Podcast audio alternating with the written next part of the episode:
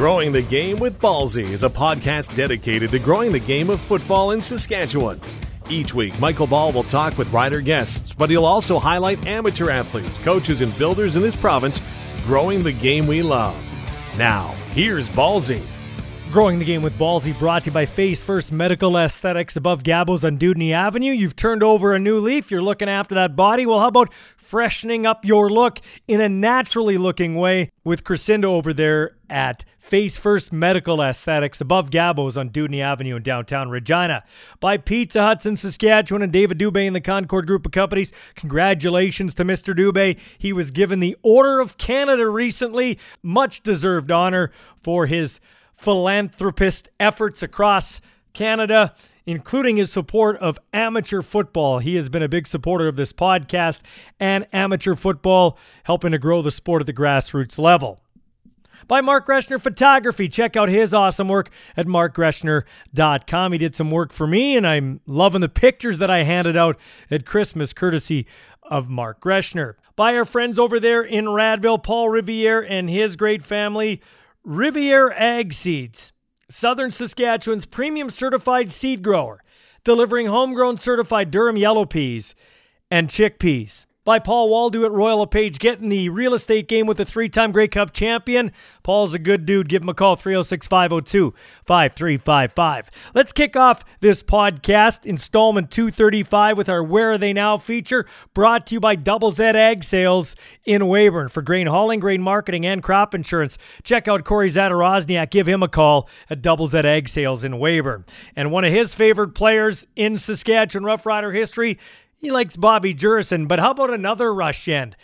Number 97 in your program, number one in your heart, former CFL and NFLer John Chick. Okay, so uh, John, tell us what you're doing now uh, in Florida. I've been thinking about you lately. What do you? How, how has the transition been away from from football. I remember I worked out with you at, LG Fitness one day there, and last time I was with you, I was pushing a sled. I'm not even kidding, Zinger. I was pushing a sled on the street in May, and then we'd get to the end of the 20 yard or whatever it was, and then we'd throw this big medicine ball back the other way, and then, oh, it was just. Come on, really? Yeah, I was like 43 then. I'm like, what is going on? Why am I doing this? But the uh, Chicker, are you still in the fitness business? What are you doing? Yes, I am. I am in fitness. I am in personal training. I am in some online coaching, life coaching. Uh, I do a lot of sports performance.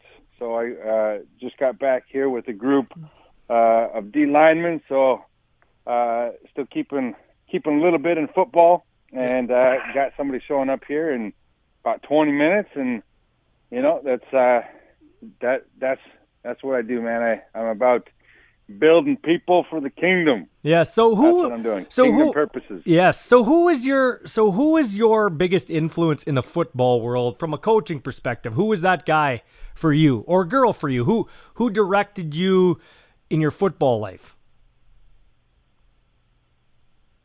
Oh, you know it. It was my faith.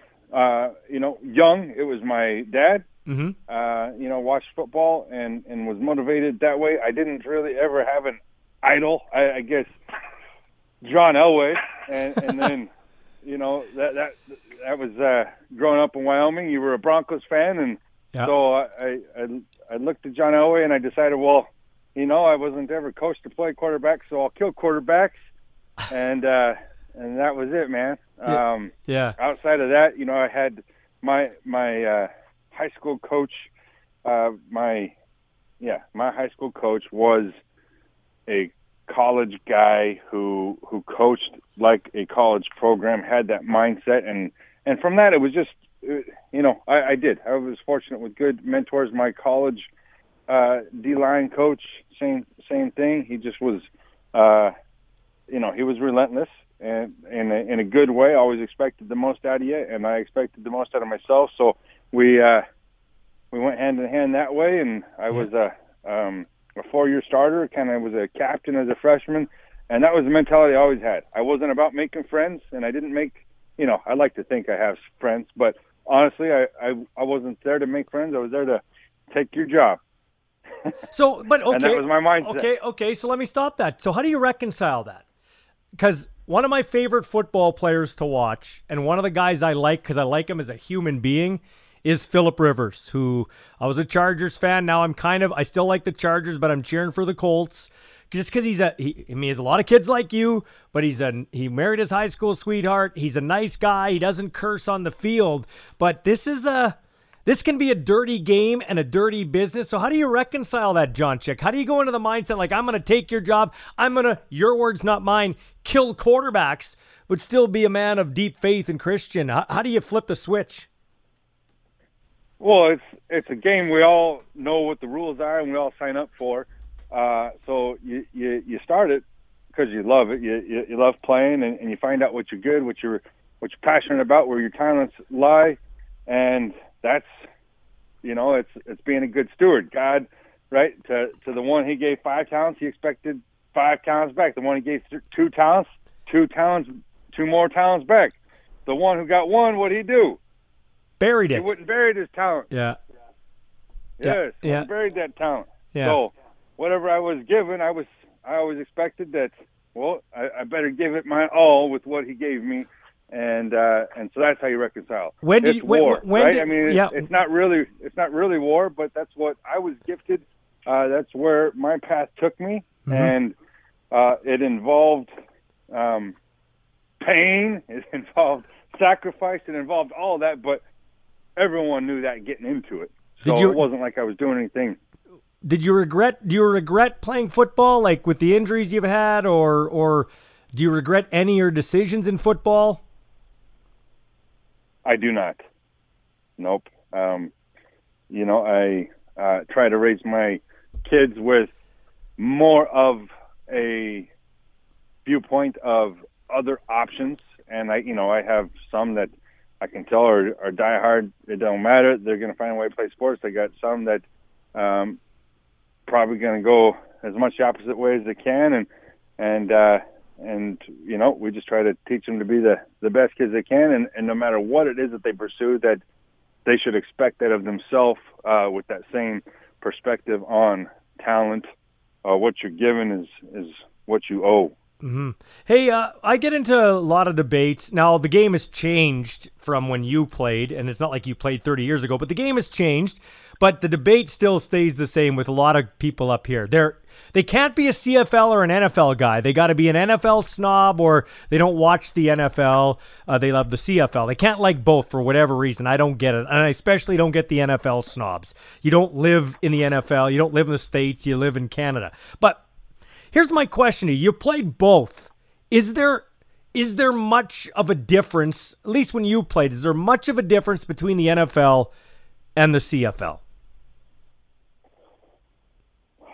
Uh, it's it's yes and no. You know, um, I don't know if you ever watched or read the book Playing for Pizza. God, I think I might have been a John Grisham. Highly recommend it to all your viewers. Playing for Pizza. Okay.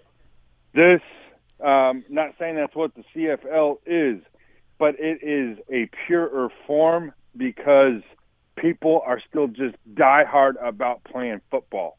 And you know our political uh, uh, temperature in the world today and how it has been evolving that way for the last 10 years.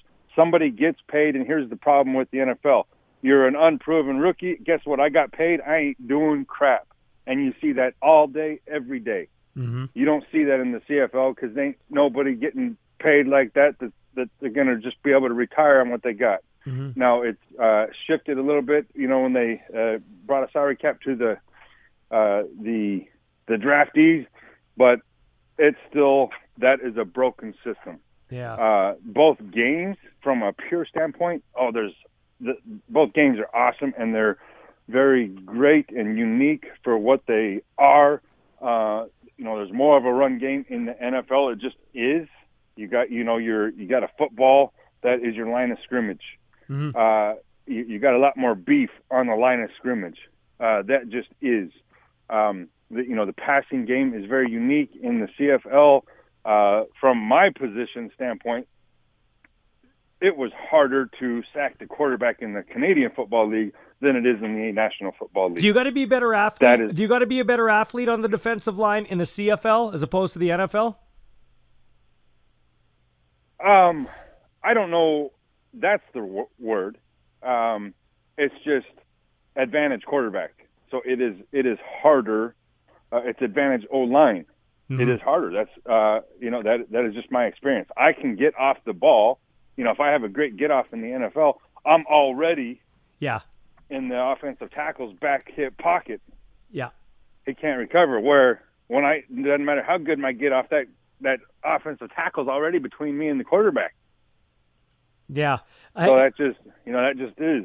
who did you like going up against? Who did you really enjoy going up against, either in practice or on a on a you know you're going into a game that week. You're like, oh yeah, I get to go against this guy from the Bombers or from Calgary.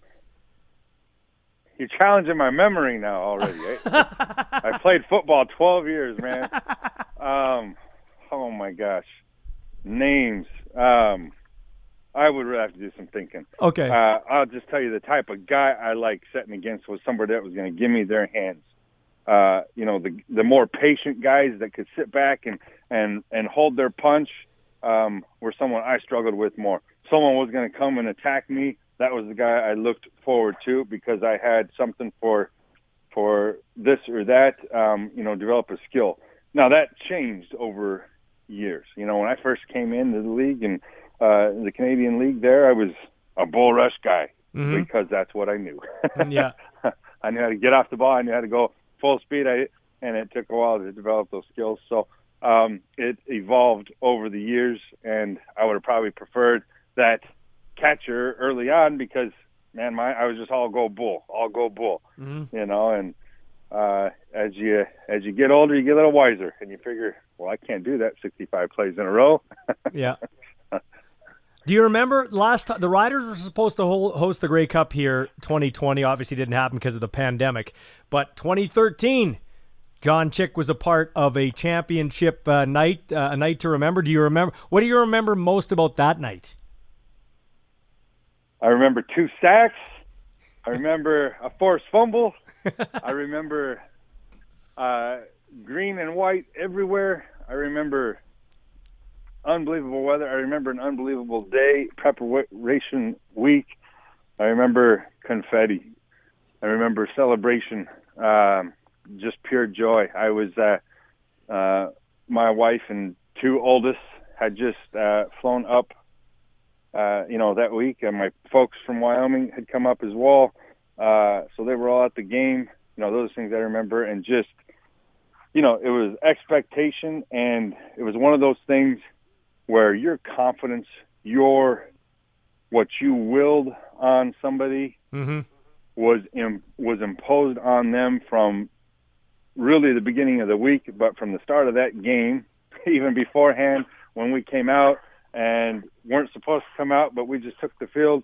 It was imposing your will on somebody, and uh, that's that's what I love about life is you can impose your will, uh, you can overcome, and it's not always about what you physically do. It's a mindset, and we took it to them because we knew we would, we believed we would, and it was over before it began.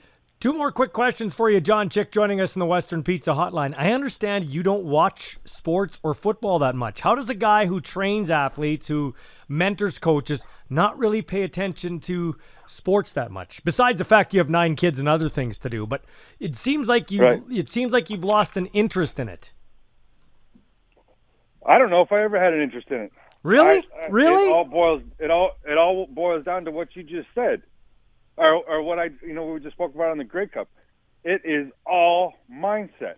Mine, you know, I I I I loved playing the game. I never watched someone talking about themselves. I never loved uh, you announcers. oh, thanks a lot, Chick. you know.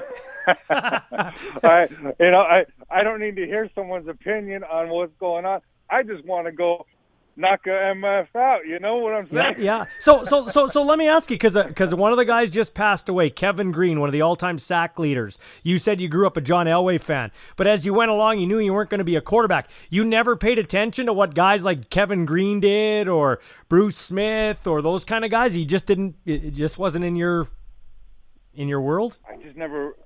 I I watched a bunch as a kid, and honestly, when I got good enough to play, I just mastered. I watched film and I watched, but I just played.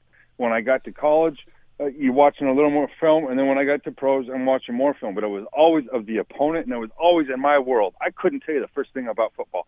I watched my world, and it was, wow. you know, a five by five, six by six foot, you know, six yard space, and it was about mastering that and and having a plan of attack, and that's what I always loved. Interesting. Um, Interesting. You know, I, I do love football. I do watch film. I love the pursuit of greatness in any sport. So I love watching greats, but I cannot stand the political, uh, the the uh, a lot of the stuff. Mm-hmm. I just want to show up and play. I just want to show up and play. Awesome. Okay, John, last question for you. Where are they now? We talked a little bit about it. What are you doing? Where can they find your work, uh, like uh, motivational speaking or anything like that? Yeah, um, you know, I guess, uh, well, I'm on Facebook mm-hmm. and Instagram at uh, John Chick or Become Iron Willed. Become Iron Willed is my brand. Okay. That's what I believe that, that I can bring. It's mindset. It is uh, our fall, right? Humanity's fall is a division between will and intellect. And it's about overcoming our weakened will with a stronger and powerful intellect that's training it, that's being prepared. So, uh, Become Iron Will is my brand. Uh, and so you can find me on those sources. And then my website is becomeironwilled.com. Love talking to you. Even though you don't love me, I love you, Chicker. oh, I always, I do love you. Thanks, you know, buddy. I always loved you. And, uh, yeah, I know. Yeah, yeah. I know, buddy. T- take care. Merry Christmas to you and your entire family. Uh, hope you guys are safe and you have a great time, okay? Awesome. Great to hear from you. Appreciate it. That's John Chick. Time now for the Pick Six, brought to you by SAS Selects Football, building the gridiron stars of tomorrow today. Thanks to Zelko and his wife Deb and their continued support of this podcast. Well, number one on the Pick Six, the Browns are in the playoffs. Yes, the league's longest active postseason drought has ended. The Brownies are in the playoffs for the first time since 2002 after holding off the Pittsburgh Steelers, who were resting Big Ben and a number of other starters. The Browns' reward? A rematch this coming Sunday in Pittsburgh. Now, Cleveland fans have been through more misery than any sports fan deserves. Because of that, it might be cruel to point out the Browns also played at the Steelers in their last playoff appearance and blew a pair of 17 point second half leads in that game before ultimately losing to the great Tommy Maddox. Still, an 11 win season and a playoff berth during a year in which the Steelers and Ravens are again in the postseason is big time progress. If they had a better quarterback, I'd say they'd be dangerous. Number two in Ballsy's pick six. Aaron Rodgers of the Packers has to be MVP, right?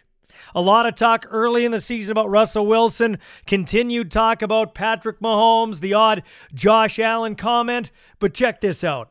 Rodgers completed over 70% of his passes for just shy of 4,300 yards, 48 touchdowns against five interceptions, and owned a passer rating of 121.3 for the season. He had more touchdown passes, 48, than the team had punts, 46. That, that's a crazy stat. And he helped the Packers to the top seed, and for part of the season, this dude was throwing to janitors. He's the MVP, and he's got his team a bye in the first round of the playoffs. Well, I hear this all the time. Running backs are a dime a dozen, right? Well, consider this. Derrick Henry breaks that mold. He rushed for 250 yards and two touchdowns on 34 carries to become the eighth player to finish a season with at least 2,000 yards rushing. Dude's a monster. He looked like Bo Jackson in the old Tecmo Bowl game.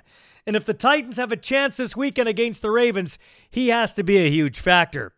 If the Saints have any chance of winning a Super Bowl, Alvin Kamara has to be a factor. He might not play in their first playoff game because of COVID. So we'll see how that carries out. And how about John Taylor, the running back out of Wisconsin, who was on the bench partway through the season with the Colts? In the last handful of games, he ran for over 700 yards, including a franchise record 255 yesterday in their clinching win over the Jags. So don't tell me running backs are a dime a dozen. There's three examples right there. You still need a bell cow. Number four on Ballsy's pick six, the NFC least. In the Sunday night game, Washington beat Philly 20 to 14. Now Carson Wentz didn't dress. He wants to be traded. In the third, the Eagles could have tied the game with a chip shot field goal but went for it instead. Analytics and whatever else. Yeah, sports nerds are ruining sports but that's another story. Anyway, they missed on the fourth down conversion, then benched Jalen Hurts for a third string quarterback that sounds like a sleeping aid. Giants fans are mad, accusing the Eagles of throwing the game. Well, they still had a lot of starters in the game. Yes, they had a third string quarterback in the game, so I could see how Giant fans would be mad. Consider this. How about your team wins more than six games? Huh? How about that? And Eagles coach Doug Pederson only has to worry about his own team. He doesn't owe anybody any favors, especially a division rival. He might as well get a higher draft pick by losing the game. They went from 9 to 6 in the NFL draft. I'd say that's a win for Philadelphia. Suck it, Giant fans. Number 5 on Ballsy's pick 6. Boomer Esiason. Arizona Cardinals quarterback Kyler Murray hurt his leg, so former Bomber Chris Streveler came in and, well, let's just say we expect to see him back in the CFL next season. He threw a short touchdown pass, but also a horrible pick six as the Rams beat the Cardinals 18 to 7 to clinch a playoff spot. Now, with the loss, the Cards are eliminated and the Bears backed into the playoffs, even though they lost 35 16 to the Pack. Now, there's no quarterbacking depth in football anywhere, and Chris Streveler is a prime example. CFL fans realize he wasn't any good here, but apparently that clueless fool Boomer Esiason didn't know that. After the interception, he said, What a horrific mistake by Revler. He throws it in between three Ram defenders as he's getting hit in the pocket. This isn't the Grey Cup. This isn't the CFL. You can't just take chances and throw the ball down the field and expect somebody not to come down with it. There's just no reason to throw the ball there. well, guess what, Boomer? You can't do that very successfully in the CFL either. Oh, and you said his name wrong. It's Streveler, not Revler. And as former BC Lions quarterback Travis Lulay pointed out, Boomer was the backup on the broadcast too, as he was replacing Tony Romo, who was out with COVID protocol. It wasn't all bad, though. Jim Nantz did mention the Grey Cup as a beautiful trophy earlier in the broadcast. So thanks, uh, Jim and Boomer. did you give yourself that nickname? Yeah, Norman Esiason. Number six on Ballsy's pick six Herbert versus Tua. As a Chargers fan, I'm happy the Dolphins took Tua and not Justin Herbert. One guy is the rookie of the year, the other is Tua. Now, with the Dolphins needing to win, Tagovailoa had his worst game at the worst possible time. By halftime, Miami was down 28 to 6, and Tua was averaging just 4.7 yards per attempt. In the second half, he threw three INTs. Now, after watching Justin Fields of Ohio State play the other night, I'm not so sure the Fins shouldn't draft him at number three if he's still on the board, or make a trade for a Darnold or a Stafford or a Wentz. To me, Tua is no better than Tim Tebow Light. And what the heck, let's do an extra point. And for it, let's talk bonuses. In the third quarter of the Saints' demolition of the Panthers, receiver Emmanuel Sanders caught a nine yard pass across the middle looked around after securing the ball, and threw both his arms up in celebration. Now, he wasn't celebrating a first down and a blowout. The reception, his eighth of the game and 60th of the season, triggered a $500,000 bonus in his contract. Felt great, Sanders said with a big smile after the game. Sanders was one of several players chasing incentive bonuses in the final day of the regular season. Drew Brees admitted he was trying to get Sanders to 60 receptions. Buccaneers receiver Antonio Brown, who is an idiot, had a $250,000 incentive on the line. He enters Sunday's game against the Falcons 9 catches short of 45, and by the fourth quarter, the Bucs were engineering shovel passes to get him the necessary touches. Seahawks quarterback Russell Wilson said at the end of the 26-23 win over the 49ers, he changed the play with 22 seconds left. He wanted to get David Moore a reception, and he got him that reception and a $100,000 bonus. Now, I think most players' contracts should be bonus based instead of a guarantee. NFL players, football players deserve more guaranteed money than other professional sports because, let's face it, it's a high impact, very violent, short lifespan in terms of that sport for the athlete. But I do think bonuses in general, a more incentive laden contract, will make the guys play harder more often. This has been Growing the Game with Ballsy. If you have a football story you'd like to share to help us grow the game, email Michael Ball at mball at harvardbroadcasting.com. Ballsy can be heard weekdays in Regina on 104.9 The Wolf Morning Show and during Saskatchewan Roughriders and U of R Rams broadcasts on 620 CKRM.